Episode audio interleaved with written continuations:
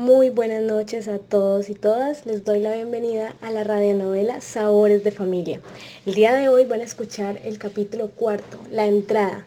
Los invito a que lo disfruten. Mi nombre es María Camila Trujillo, hago parte del grupo Escena Cero Colectivo y este es uno de los productos que resultó a raíz de toda esta situación que hemos eh, pasado en estos meses. Les agradecemos que estén aquí para escucharnos y espero que lo disfruten. Un saludo a todos los oyentes de Radio Samán. Mi nombre es Charol Daniela Escudero Rayo, estudiante de licenciatura en Literatura y Lengua Castellana y miembro del grupo de teatro Escena Cero Colectivo. Esta noche los invito a degustar la obra Sabores de Familia de Jacqueline Gómez, al pie de la radio como en los viejos tiempos. Espero que puedan deleitarse con este cuarto capítulo, La entrada un platillo preparado con mucho picante. Con el patrocinio de Tienda y Ceci, presentamos una novela de Jacqueline Gómez. Sabores de familia, porque cada familia guarda un esqueleto en el closet una producción del grupo de teatro Escena Cero Colectivo de la Universidad ICESI de Cali.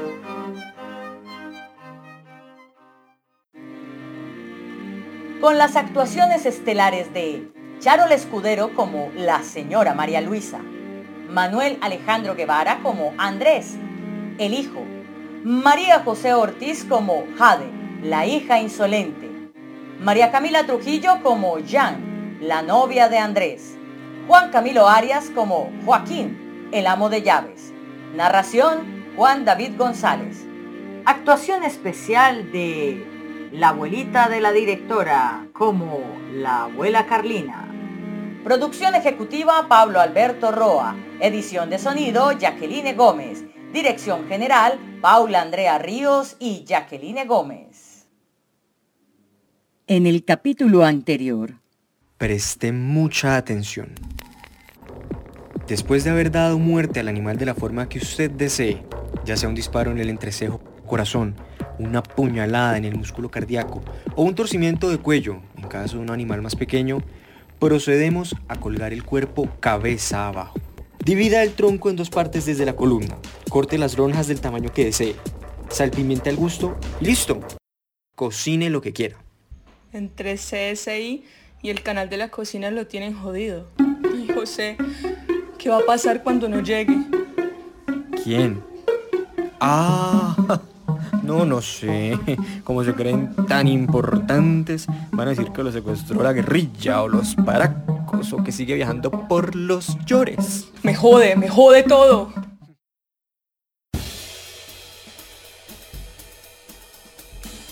Capítulo 4. La entrada. Jade, en un momento de introspección monologal con distanciamiento brechtiano, nos revela el verdadero motivo por el cual cree ella, su madre, la señora María Luisa, la detesta.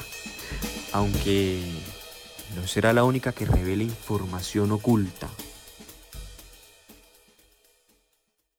Esta señora es mi madre. Nací por parto vaginal el 31 de diciembre de 1975. Pesé 5.545 gramos y medí 51 centímetros. Doña María Elisa casi se muere. Y de ahí el primer odio. Soy la hija del medio, la que todos olvidan. En medio de dos varones, en medio de dos matrimonios.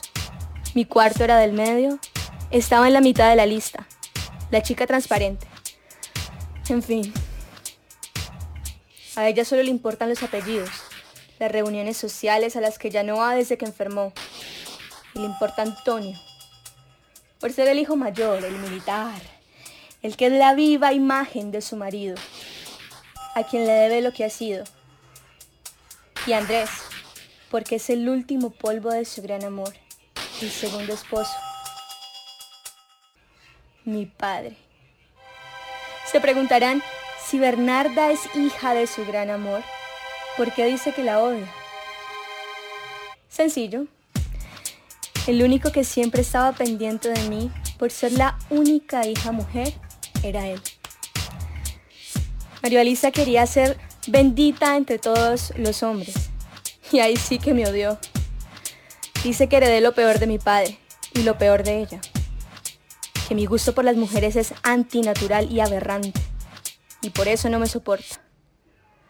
Esta señora es una perra. Y de nuevo, la conversación retorna al gran salón familiar. A propósito de fastidiar, ¿y la abuela Carlina? No es sino que la nombres para que aparezca. Ya no come en la mesa. ¿Comemos? Esperemos un momento más. Antonio no tarda. Es lo mismo cada vez que venimos. Esta vez es definitivo. Antonio me lo ha prometido. Se lo ha prometido a sus hijos. Cada año es definitivo, pero definitivamente termina yéndose cada año. Su situación es definitivamente cómoda. Tu boca destila veneno cada vez que la abres.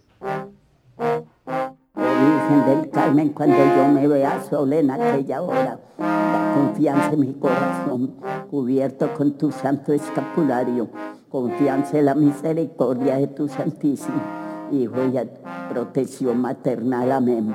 Ahí Padre está. nuestro que estás en el cielo. La abuela Carlina, cada vez más vital. ¡Qué paradoja! Está mejor que usted, María Elisa. ¿Comemos? Te vas a tragar cada una de tus malditas palabras hasta que te envenenes. Al paso que va nos va a enterrar a todos. Ni Dios lo quiera. Quel parti de la France, vous?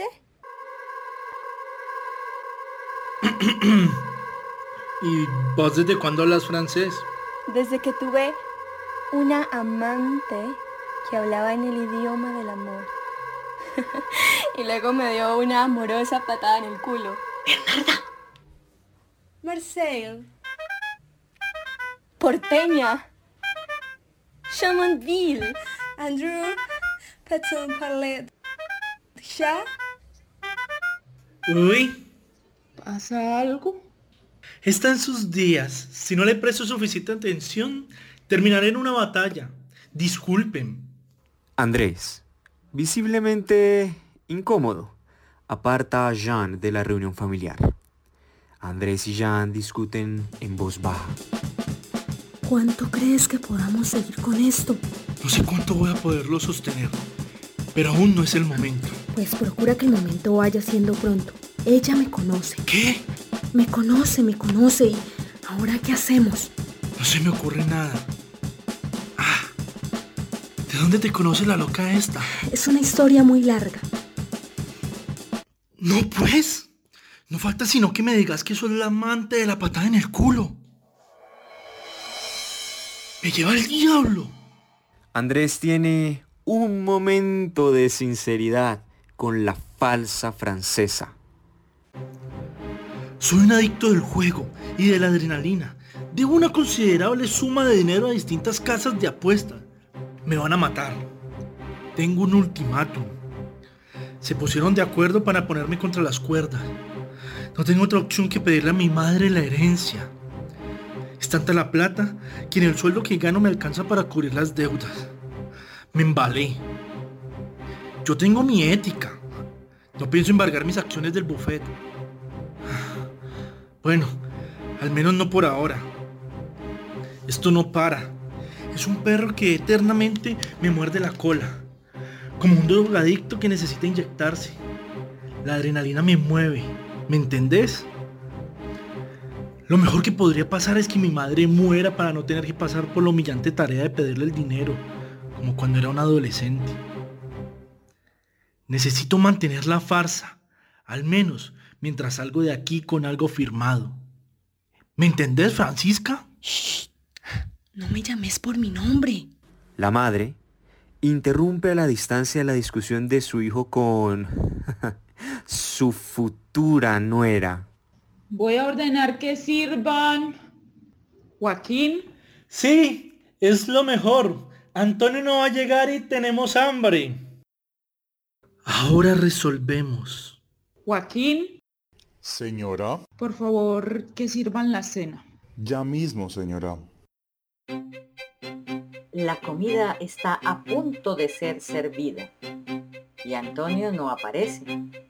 En la cocina las cosas están algo confusas. No deje de escucharnos en nuestro próximo capítulo de su radionovela Sabores de familia, porque cada familia guarda un esqueleto en el closet.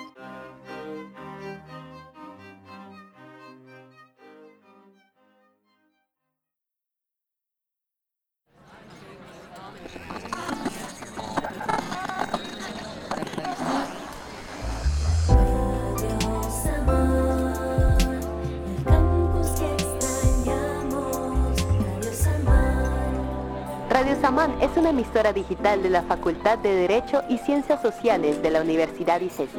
Haciendo radio buscamos integrarnos, debatir y crear.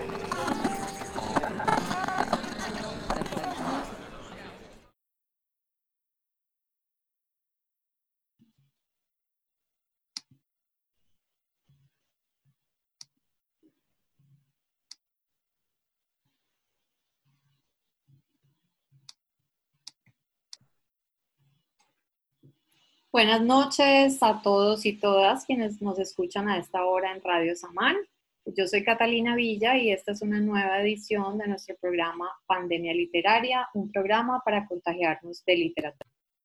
Esta noche tenemos eh, con nosotros una invitada eh, muy cercana. Eh, ella es Julia Díaz Santa, es docente universitaria, artista y gestora cultural. Julia es comunicadora social y periodista, especialista en gerencia y gestión cultural, magíster en Derechos Humanos y Cultura de Paz y candidata a la especialización en escrituras creativas de la Universidad ICESI. A lo largo de su trayectoria artística, eh, Julia ha buscado integrar narrativas, música y danza. Ha sido fundadora, gestora y artista de proyectos que han circulado en escenarios culturales de nivel nacional e internacional. Julia, bienvenidísima a nuestro programa de, de Pandemia Literaria. ¿Cómo estás? Hola Catalina, pues nada, muy contenta de estar en este programa y en Radio Socamán, este proyecto maravilloso de la Universidad de ICESI. Bueno, eh, como sabes, este es un programa de lectura eh, en donde invitamos a todos y todas a que nos contagien eh, de literatura. Y en este caso, quisiéramos saber qué has traído para leernos. Pues mira, he traído un cuento que es el cuento inicial de los cuentos orientales de Margarita Yurcenar. Lo he traído porque, bueno, ando revisando cosas eh, de infancia y es un libro que me ha acompañado muchísimo en la vida, me lo regaló mi padre y hace rato no lo leo eh, y quise como, pensé como en algo mucho más actual al comienzo, eh, que se relacionara más con el tema de la pandemia, pero pienso que en esas, en esas lecturas que son necesarias y que siempre están ahí acompañándonos en la vida. Eh, hay unas claves interesantes y no hay unas, unos puentes como tan ciertos, ¿no? Como tan fácilmente predecibles, pero, pero se tejen, aquí hay unos, hay unos secretos interesantes y los cuentos orientales de Margarita son unos, eh, son, son maravillosos para viajar, para vivir otros escenarios, ese oriente, ¿no?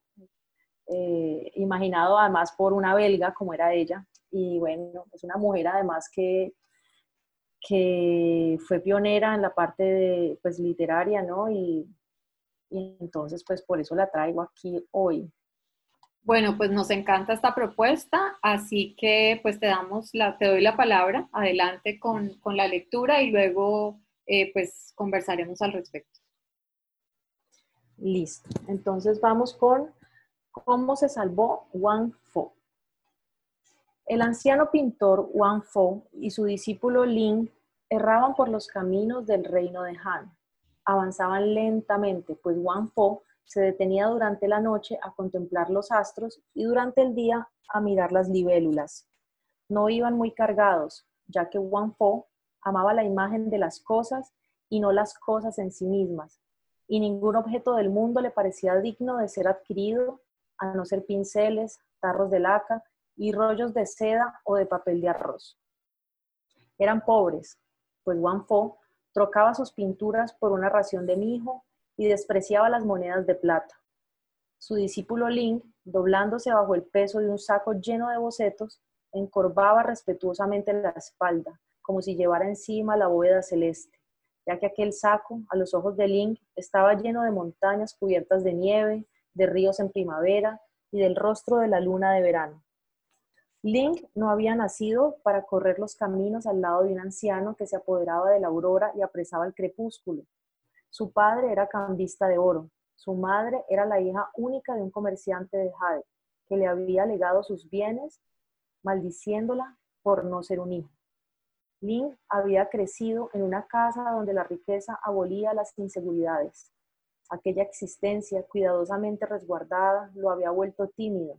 Tenía miedo de los insectos, de la tormenta y de los rostros de los muertos. Cuando cumplió 15 años, su padre le escogió una esposa y la eligió muy bella, pues la idea de la felicidad que proporcionaba a su hijo lo consolaba de haber llegado a la edad en que la noche solo sirve para dormir.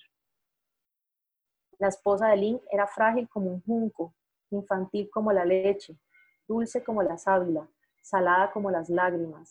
Después de la boda, los padres de Link llevaron a su discreción hasta el punto de morirse, y su hijo se quedó solo en su casa pintando, eh, en su casa pintada de cinabrio en compañía de su joven esposa, que sonreía sin cesar, y de un ciruelo que daba flores rosas cada primavera. Link amó a aquella mujer de corazón límpido, igual que se ama a un espejo que no se empaña nunca, o a un talismán que siempre nos protege.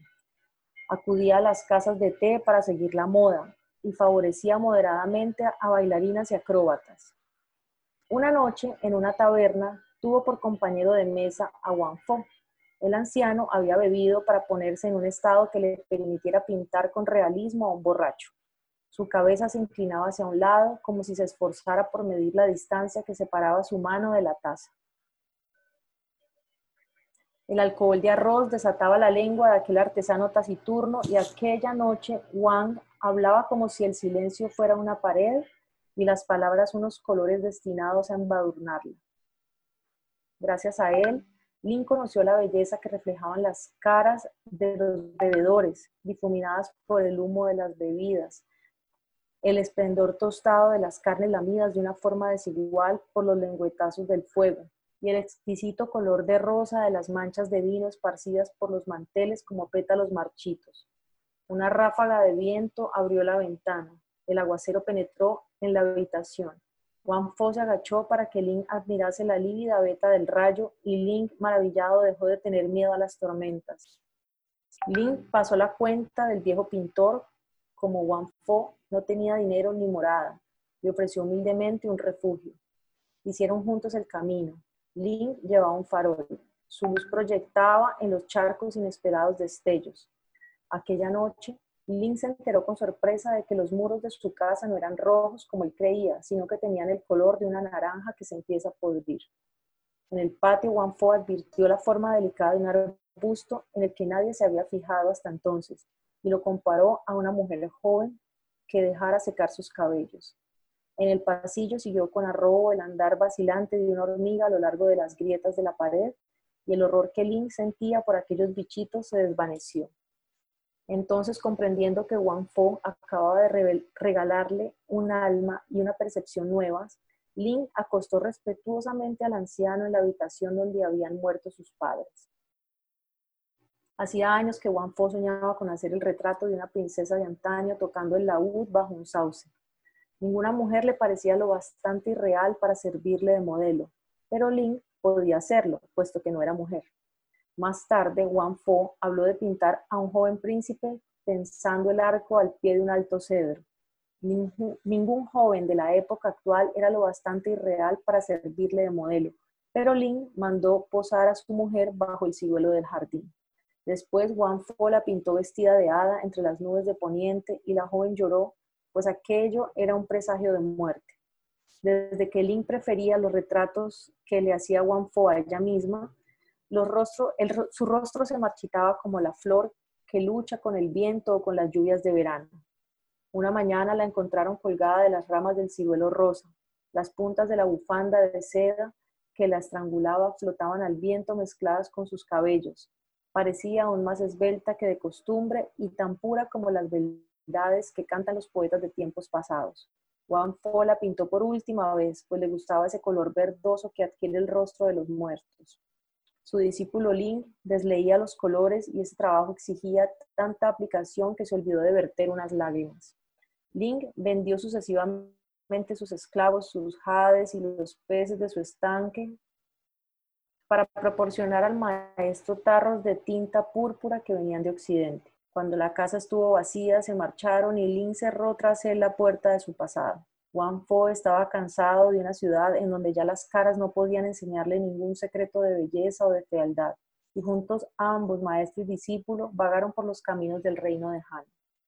Su reputación los precedía por los pueblos, en el umbral de los castillos fortificados y bajo el pórtico eh, de los templos donde se refugiaban los peregrinos inquietos al llegar el crepúsculo. Se decía que Wang Fo tenía el poder de dar vida a sus pinturas, gracias a un último toque de color que añadía a los ojos. Los granjeros acudían a suplicarle que les pintase un perro guardián y los señores querían que les hiciera imágenes de soldados. Los sacerdotes honraban a Wang Fo como a un sabio. El pueblo lo tenía como a un brujo. Wang se alegraba de estas diferencias de opiniones que le permitían estudiar a su alrededor las expresiones de gratitud, de miedo o de veneración. Lin mendigaba la comida, velaba el sueño de su maestro y aprovechaba sus éxtasis para darle masaje en los pies. Al apuntar el día, mientras el anciano seguía durmiendo, salía en busca de paisajes tímidos, escondidos detrás de los bosquecillos de juncos, por la noche, cuando el maestro desanimado tiraba sus pinceles al suelo, él los recogía. Cuando Wang Fo estaba triste y hablaba de su avanzada edad, Lin le mostraba sonriente el tronco sólido de un viejo roble. Cuando Wang Fo estaba alegre y soltaba sus chanzas, Lin fingía escucharlo humildemente. Un día al atardecer, llegaron a los arrabales de la ciudad imperial y Lin buscó para Wang Fo un albergue donde pasar la noche. El anciano se envolvió en sus harapos y Lin se acostó junto a él para darle calor. Pues la, pues la primavera acababa de llegar y el suelo de barro estaba helado aún. Al llegar al alba, unos pesados pasos resonaron por los pasillos de la posada. Se oyeron los susurros amedrentados del posadero y unos gritos de mando proferidos en lengua bárbara. Lin se estremeció recordando que el día anterior había robado un pastel de arroz para la comida del maestro. No puso en duda que venían a arrestarlo y se preguntó quién ayudaría mañana a Wang Fo a vadear el próximo río. Entraron los soldados provistos de faroles. La llama que se filtraba a través del papel de colores ponía luces rojas y azules en sus cascos de cuero. La cuerda de un arco vibraba en su hombro y, de repente, los más feroces rugían sin razón alguna. Pusieron su pesada mano en la nuca de Wang Fo, quien no pudo evitar fijarse en que sus mangas no hacían juego con el color de sus abrigos. Ayudado por su discípulo, Wang Fo, siguió a los soldados tropezando por unos caminos desiguales. Los transeúntes agrupados se mofaban de aquellos dos criminales, quienes, a quienes probablemente iban a decapitar. A todas las preguntas que hacía Wang, los soldados contestaban con una mueca salvaje. Sus manos atadas le dolían y Lin, desesperado, miraba a su maestro sonriendo, lo que era para él una manera más tierna de llorar. Llegaron a la puerta del Palacio Imperial, cuyos muros color violeta se erguían en pleno día como un trozo de crepúsculo. Los soldados obligaron a Wang Fo a franquear innumerables salas cuadradas o circulares cuya forma simbolizaba las estaciones, los puntos cardinales, lo masculino y lo femenino, la longevidad, las prerrogativas del poder.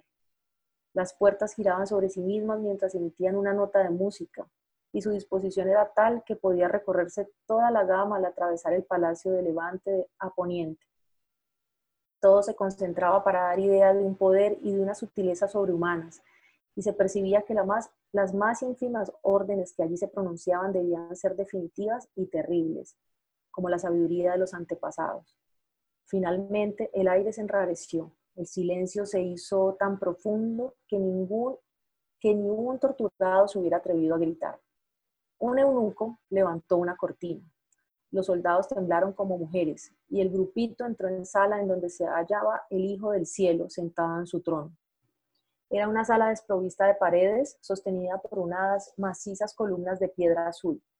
Florecía un jardín al otro lado de los fustes de mármol y cada una de las flores que encerraban sus bosquecillos pertenecían a una exótica especie traída de allende los mares.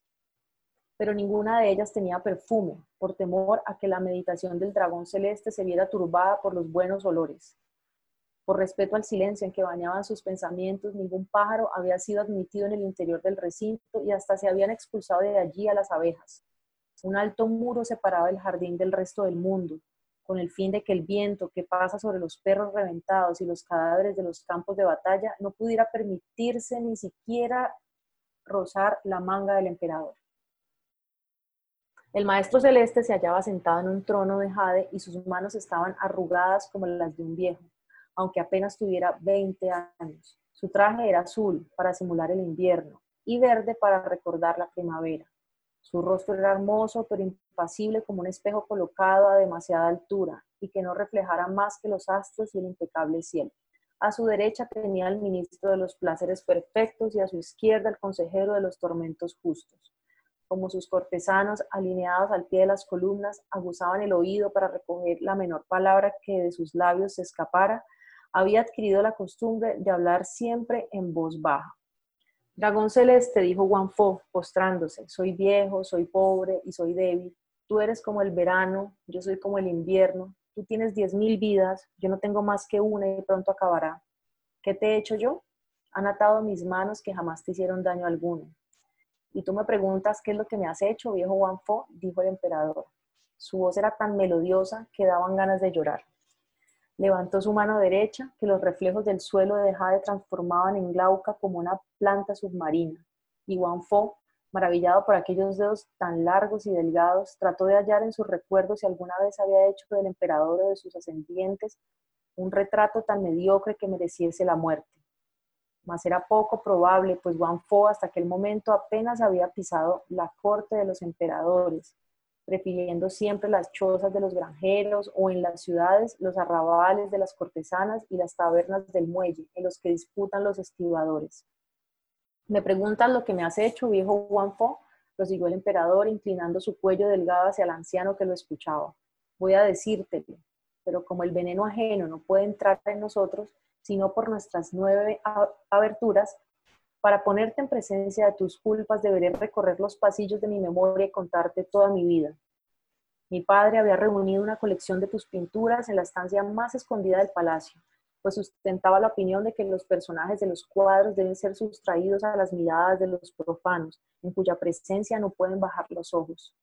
En aquellas salas me educaron a mí, viejo Po, ya que habían dispuesto una gran soledad a mi alrededor para permitirme crecer con objeto de evitarle a mi candor las salpicaduras humanas. Habían alejado de mí las agitadas olas de mis futuros súbditos y a nadie se le permitía pasar ante mi puerta por miedo a que la sombra de aquel hombre o mujer se extendiera hasta mí. Los pocos y viejos servidores que me habían concedido se mostraban lo menos posible. Las horas daban vueltas en círculo, los colores de tus cuadros se reavivaban con el alba y, palidecían con el crepúsculo. Por las noches yo los contemplaba cuando no podía dormir y durante 10 años consecutivos estuve mirándolos todas las noches. Durante el día sentado en una alfombra cuyo dibujo me sabía de memoria, reposando la palma de mis manos vacías en mis rodillas de amarilla seda, soñaba con los goces que me proporcionaría el porvenir. Me imaginaba el mundo con el país de Han en medio, semejante al llano monótono hueco de la mano surcada por las líneas fatales de los cinco ríos a su alrededor, el mar donde nacen los monstruos y más lejos aún, las montañas que sostiene el cielo. Y para ayudarme a imaginar todas esas cosas, yo me valía de tus pinturas. Me hiciste creer que el mar se parecía a la vasta capa de agua extendida en tus telas, tan azul que una piedra al caer no puede por menos de convertirse en zafiro, que las mujeres se abrían y se cerraban como las flores, semejantes a las criaturas que avanzan empujadas por el viento, por los senderos de tus jardines y que los jóvenes guerreros de delgada cintura que velan en las fortalezas de las fronteras eran como flechas que podían traspasarnos el corazón. A los 16 años vi abrirse las puertas que me separaban del mundo. Subí a la terraza del palacio a mirar las nubes, pero eran menos hermosas que las de tus crepúsculos. Te di mi litera, sacudido por los caminos cuyo barro y piedras ya no, yo no había visto, Recorrí las provincias del imperio sin hallar tus jardines llenos de mujeres parecidas a luciérnagas, aquellas mujeres que tú pintabas y cuyo cuerpo es como un jardín. Los guijarros de las orillas me asquearon de los océanos, la sangre de los ajusticiados es menos roja que la granada que se ve en tus cuadros, los parásitos que hay en el pueblo me impiden ver la belleza de los arrozales, la carne de las mujeres vivas me repugna tanto como la carne muerta que cuelga de los ganchos en las carnicerías, y las risas oes de mis soldados me dan náuseas. Me has mentido, Fo, viejo impostor. El mundo no es más que un amasijo de manchas confusas lanzadas al vacío por un pintor insensato, borradas sin cesar por nuestras lágrimas. El reino de Han no es, más, no es el más hermoso de los reinos y yo no soy el emperador. El único imperio sobre el que vale la pena reinar es aquel donde tú penetras, viejo Po, por el camino de las mil curvas y los diez mil colores. Solo tú reinas en paz sobre las montañas cubiertas por una nieve que no puede derretirse y por unos campos de narcisos que nunca se marchitan. Y por eso, Fo, he buscado el suplicio que iba a reservarte a ti, cuyos sortilegios han hecho que me asquee de cuanto poseo y me han hecho desear lo que jamás podré poseer. Y por encerrarte en el único calabozo de donde no vas a poder salir, he decidido que te quemen los ojos, ya que tus ojos, Fo, son las dos puertas mágicas que abren tu reino. Y puesto que tus manos son los dos caminos divididos en diez bifurcaciones que te llevan al corazón de tu imperio, he dispuesto que te corten las manos. ¿Me has entendido, viejo Wanfo? Al escuchar esta sentencia, el discípulo Lin se arrancó del cinturón un cuchillo mellado y precipitó sobre el emperador. Dos guardias lo apresaron. El Hijo del Cielo sonrió y añadió con suspiro. Y te odio también, viejo Wanfo, porque has sabido hacerte amar. Matad a este perro. Lin dio un salto para evitar que su sangre manchase el traje de su maestro. Uno de los soldados levantó el sable y la cabeza de Link se desprendió de su nuca, semejante a una flor tronchada. Los servidores se llevaron los restos y Wang Fo, desesperado, admiró la hermosa mancha escarlata que la sangre de su discípulo dejaba en el pavimento de piedra verde. El emperador hizo una seña y dos eunucos limpiaron los ojos de Wang Fo. Óyeme, viejo Wang Fo, dijo el emperador, y seca tus lágrimas, pues no es el momento de llorar. Tus ojos deben permanecer claros con el fin de que la poca luz que aún les queda no se empañe con tu llanto, ya que no deseo tu muerte solo por rencor, ni solo por crueldad. Quiero verte sufrir. Tengo otros proyectos, viejo Wanfo.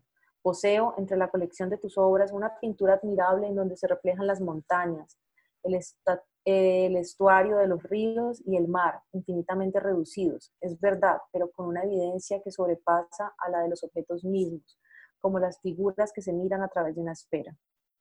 Pero esta pintura se halla inacabada, Wang Fo, y tu obra maestra no es más que un esbozo.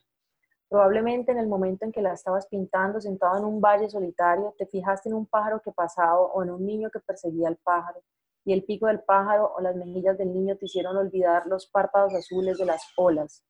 No has terminado las franjas del manto del mar ni los cabellos de algas de las rocas. Fo, quiero que dediques las horas de luz que aún te quedan a terminar esta pintura y que encerrará de esta suerte los últimos secretos acumulados durante tu larga vida. No me cabe duda de que tus manos tan próximas a caer temblarán sobre la seda y el infinito penetrará en tu obra por esos cortes de la desgracia. Ni me cabe duda de que tus ojos, tan cerca de ser aniquilados, descubrirán unas relaciones al límite de los sentidos humanos. Tal es mi proyecto, viejo Fo y puedo obligarte a realizarlo. Si te niegas, antes de cegarte, quemaré todas tus obras y entonces serás como un padre cuyos hijos han sido todos asesinados y destruidas sus esperanzas de prosperidad, de posteridad. Piensa más bien, si quieres, que esta última orden es una consecuencia de mi bondad, pues que la tela es la única amante a quien tú has acariciado y ofrecerte unos pinceles, unos colores y tinta para ocupar tus últimas horas es lo mismo que darle una ramera como limosna a un hombre que va a morir. A una seña del dedo meñique del emperador, dos eunucos trajeron respetuosamente la pintura inacabada donde Wang Fo había trazado la imagen del cielo y del mar. Wang Fo se secó las lágrimas y sonrió, pues aquel apunte le recobraba su juventud. Todo en él atestiguaba una frescura de alma a la que ya Wang Fo no podía aspirar, pero le faltaba, no obstante, algo, pues en la época en que la había pintado Wang todavía no había contemplado lo bastante las montañas, ni las rocas que bañan el mar sus flancos desnudos, ni tampoco se habían empapado lo suficiente de la tristeza del crepúsculo. Juan Fo eligió uno de los pinceles que le presentaba un esclavo y se puso a extender sobre el mar inacabado amplias pinceladas de luz. Un eunuco, en cuclillas a sus pies, deslizaba los colores, hacía esta tarea bastante mal y más que nunca Juan Fo echó de menos a su discípulo Ling. Juan empezó por teñir de rosa la punta del ala de una nube posada en una montaña, luego añadió a la superficie del mar unas pequeñas arrugas que no hacían sino acentuar la impresión de serenidad. El pavimento de jade se iba poniendo singularmente húmedo, pero Wang Po, absorto en su pintura, no advertía que estaba trabajando sentado en el agua. La, frágil embarcación, agrandada por las pinceladas del pintor, ocupaba ahora todo el primer plano del rollo de seda. El ruido acompasado de los remos se elevó de repente en la distancia, rápido y ágil como un batir de alas. El ruido se fue acercando, llenó suavemente toda la sala y luego cesó. Unas gotas temblaban inmóviles, suspendidas de los remos del barquero. Hacía mucho tiempo que el hierro al rojo vivo destinado a quemar los ojos de Juan se había apagado en el brasero del verdugo. Con el agua hasta los hombros, los cortesanos inmovilizados por la etiqueta se alzaban sobre la punta de los pies. El agua llegó por fin al nivel del corazón imperial. El silencio era tan profundo que hubiera podido oírse caer las lágrimas. Era Link, en efecto, llevaba puesto su viejo traje de diario y su manga derecha aún llevaba la huella de un enganchón que no había tenido tiempo de coser aquella mañana. Antes de la llegada de los soldados, pero lucía alrededor del cuello una extraña bufanda roja. Juan Fo le dijo dulcemente mientras continuaba pintando. Te creía muerto. Estando vos vivo, dijo respetuosamente Link, ¿cómo podría yo morir? Perdón. Y ayudó al maestro a subir a la barca. El techo de jade se reflejaba en el agua, de suerte que Link parecía navegar por, el interior de una gruta. Las trenzas de los cortesanos sumergidos ondulaban en la superficie como, como serpientes y la cabeza pálida del emperador flotaba como un loto. Mira, discípulo mío, dijo melancólicamente Fo. Esos desventurados van a perecer si no lo han hecho ya. ¿Ya no sabían que había bastante agua en el mar para ahogar a un emperador? ¿Qué podemos hacer? No temas nada, maestro, murmuró el discípulo. Pronto se hallarán a pie junto y ni siquiera recordarán haberse mojado las mangas. Tan solo el emperador conservará en su corazón un poco de amargor marino. Estas gentes no están hechas para perderse por el interior de una pintura. y añadió, perdón, la mar está tranquila y el viento es favorable. Los pájaros marinos están haciendo sus nidos. Partamos, maestro, al país de más allá de las olas. Partamos, dijo el viejo pintor. Juan Fo cogió el timón y Lin se inclinó sobre los remos. La cadencia de los mismos llenó de nuevo toda la estancia, firme y regular como el latido de un corazón. El nivel del agua iba disminuyendo insensiblemente en torno a las grandes rocas verticales que volvían a ser columnas. Muy pronto, Tan solo unos cuantos charcos brillaron en las depresiones del pavimento de jade. Los trajes de los cortesanos estaban secos, pero el emperador conservaba algunos copos de espuma en la orla de su manto. El rollo de seda pintado por Wang Fo permanecía sobre una mesita baja. Una barca ocupaba todo el primer término. Se alejaba poco a poco, dejando tras ella un delgado surco que volvía a cerrarse sobre el mar inmóvil. Ya no se distinguía el rostro de los dos hombres sentados en la barca, pero aún podía verse la bufanda roja de Link y la barba de Wang Fo que flotaba al viento. La pulsación de los remos fue debilitándose y luego cesó. Borrada por la distancia, el emperador inclinado hacia adelante, con la mano a modo de visera delante de los ojos, contemplaba alejarse la barca de Wang Fo, que ya no era más que una mancha imperceptible en la palidez del crepúsculo. Un vaho de oro se elevó, desplegándose sobre el mar. Finalmente la barca viró en derredor a una roca que cerraba la entrada a la alta mar. Cayó sobre ella la sombra del acantilado, borrándose el surco de la desierta superficie, y el pintor Wang Fo y su discípulo, Ling desaparecieron para siempre en aquel mar de jade azul que Wang Fo acababa de inventar. Julia, bellísimo, ¿no? Y duro a la vez. Es duro y, es, y leerlo, te digo que hace mucho tiempo no lo leía, pero tenía ese recuerdo de, ese cuento que, digo que, que, fue un obsequio de mi papá. Eh, ese, ese librito y me ha acompañado toda la vida, los cuentos orientales de Margarita Llorsenara.